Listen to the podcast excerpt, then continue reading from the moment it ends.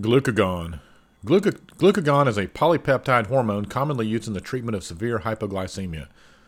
It is FDA approved for the treatment of severe hypoglycemia. Severe hypoglycemia is a life threatening event treated with oral carbohydrate intake, IV glucose, or glucagon by various routes.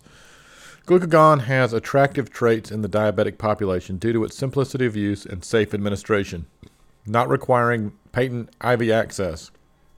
Patients with decreased levels of consciousness cannot safely consume the oral carbohydrates needed to raise their blood sugar without risk of aspiration, and obtaining IV access can be problematic in the diabetic population, which can prevent prompt administration of IV glucose. IV glucose also runs the risk of severe necrosis in the setting of IV medication extravasation. Glucagon is a reliable method of raising the patient's glucose and relieving uh, severe hypoglycemia long enough for more definitive correction of the patient's glucose levels by mouth, particularly when IV access is unavailable to the provider or has failed. Glucagon is FDA approved as a diagnostic aid in imaging of the GI tract. Glucagon's role in gastrointestinal imaging is to reduce induce bowel and upper gastrointestinal tract hypotonia, which permits more precise visualization of studies and procedures. This is the same mechanism by which it helps esophageal food boluses pass.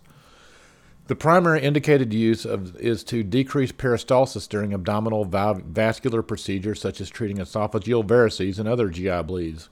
Glucagon is also utilized in biopsies, abscess drainage, GI stenting, and gastrostomy tube placement. Previously, radiologists used anticholinergic agents for the same indication, but switched to glucagon in the 1970s due to safer side effects profile. Glucagon has several off label indications, including beta blocker overdose therapy, calcium channel blocker overdose, adjunctive therapy, and medical treatment of esophageal food impaction. Beta blocker overdose and calcium channel blocker overdose can be treated with high dose glucagon infusion in addition to beta agonists such as epinephrine because of the logistical difficulties associated with obtaining large amounts of glucagon needed for infusion. The recommended uh, that high dose insulin euglycemic therapy and cat- catecholamine therapy be optimized before adding glucagon infusion unless readily available in adequate quantities.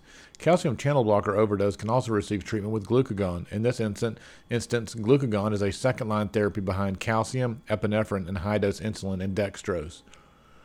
Glucagon's indication have continued to develop since its discovery. Research is ongoing to treat asthmatic bronchospasm as a constituent in bihormonal artificial pancreas and more traditional insulin to, and treat arrhythmias secondary to cardiac anaphylaxis. Mechanism of action.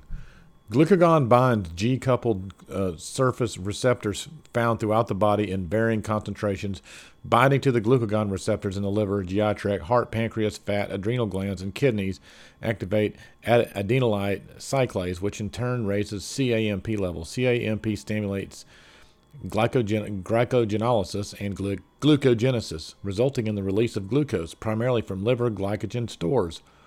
The extrahepatic effects of glu- glucagon are also mediated by adenine cyclase, including the relaxation of smooth muscle and positive inotropic effects. Administration Drug forms Glucagon can be administered intravenously as a bolus or infusion, intramuscularly, subcutaneous, and intranasally. Glucagon is available as a dehydrated powder termed a glucagon emergency kit, which is reconstituted with supplied sterile water as, or as a purpose formulated intranasal spray. The epinephrine autoinjector, a pre-filled glucagon injector, has received approval. Injecting glucagon into the patient's thigh. Healthcare providers will most often encounter the emergency kit formulation necessitating reconstitution before injecting the medication but the intranasal spray may be encountered with increasing frequency in hypoglycemia kits for layperson use.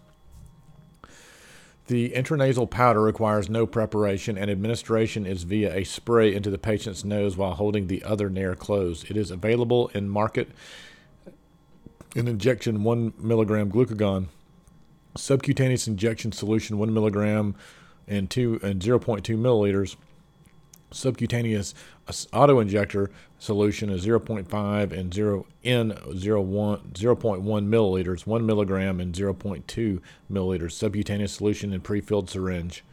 Adult dose hypoglycemia. Administer 1 milligram of glucagon intramuscularly, subcutaneously, or intravenously.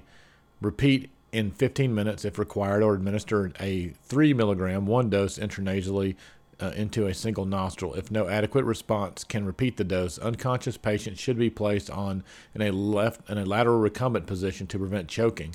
When treating a patient for hypoglycemia, administer oral carbohydrates to a patient as soon as possible if the patient is conscious and responds to glucagon.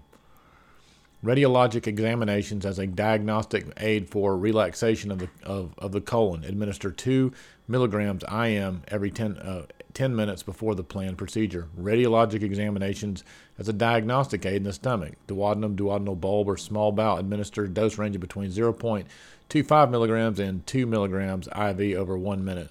Special patient population. Pregnancy. Glucagon can be administered to treat hypoglycemia in patients with diabetes. Breastfeeding application, implications. There is no information about using glucagon in breastfeeding women. Because of the high molecular weight, it is secreted in low amounts in breast milk and can be destroyed by an infant's gastrointestinal tract. Glucagon has a good safety profile when administered directly to infants by injection, so no special precautions are needed. Patients with renal impairment or hepatic impairment, no information is provided in the manufacturer's label. Adverse effects. Nausea is the most commonly frequently encountered adverse effect of glucagon administration. With an incidence as high as 35% in some studies, hypertension has been described up to two hours following administration for GI cases due to inotropic effects of glucagon. Additionally, severe anaphylactic reactions, including hypotension, rash, and vomiting, have been observed to, uh, to the protein structure. Hypersensitivity reactions are rare, and most have occurred in the endoscopic setting with IV administration. Adverse reactions from glucagon administration become more likely with the IV route and when given in higher doses.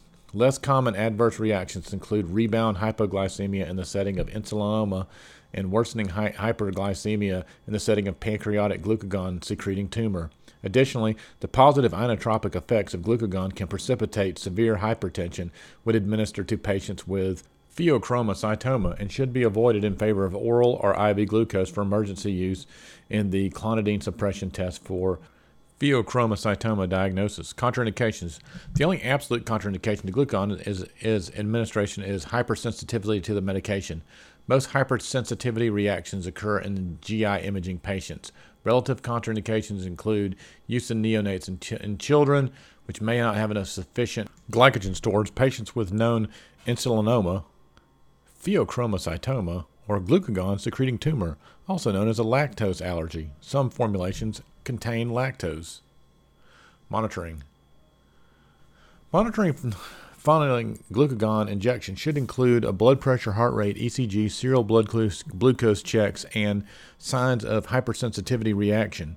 Monitoring is recommended for up to two hours after administration due to the medication's duration of action. Administration administering doses of exogenous glucagon over the dose required can predictably result in adverse reaction requiring intervention. However, this is rare in the literature. Insulin antagonizes glucagon, but toxicity should not have treatment with insulin in most ca- circumstances. The transient hyperglycemia associated with glucagon administration is rarely life threatening, and iatrogenic rebound hypoglycemia has substantial risk of harm. Treatment should focus on migrating the hypertensive response to glucagon with alpha blocking agents or vasodilators.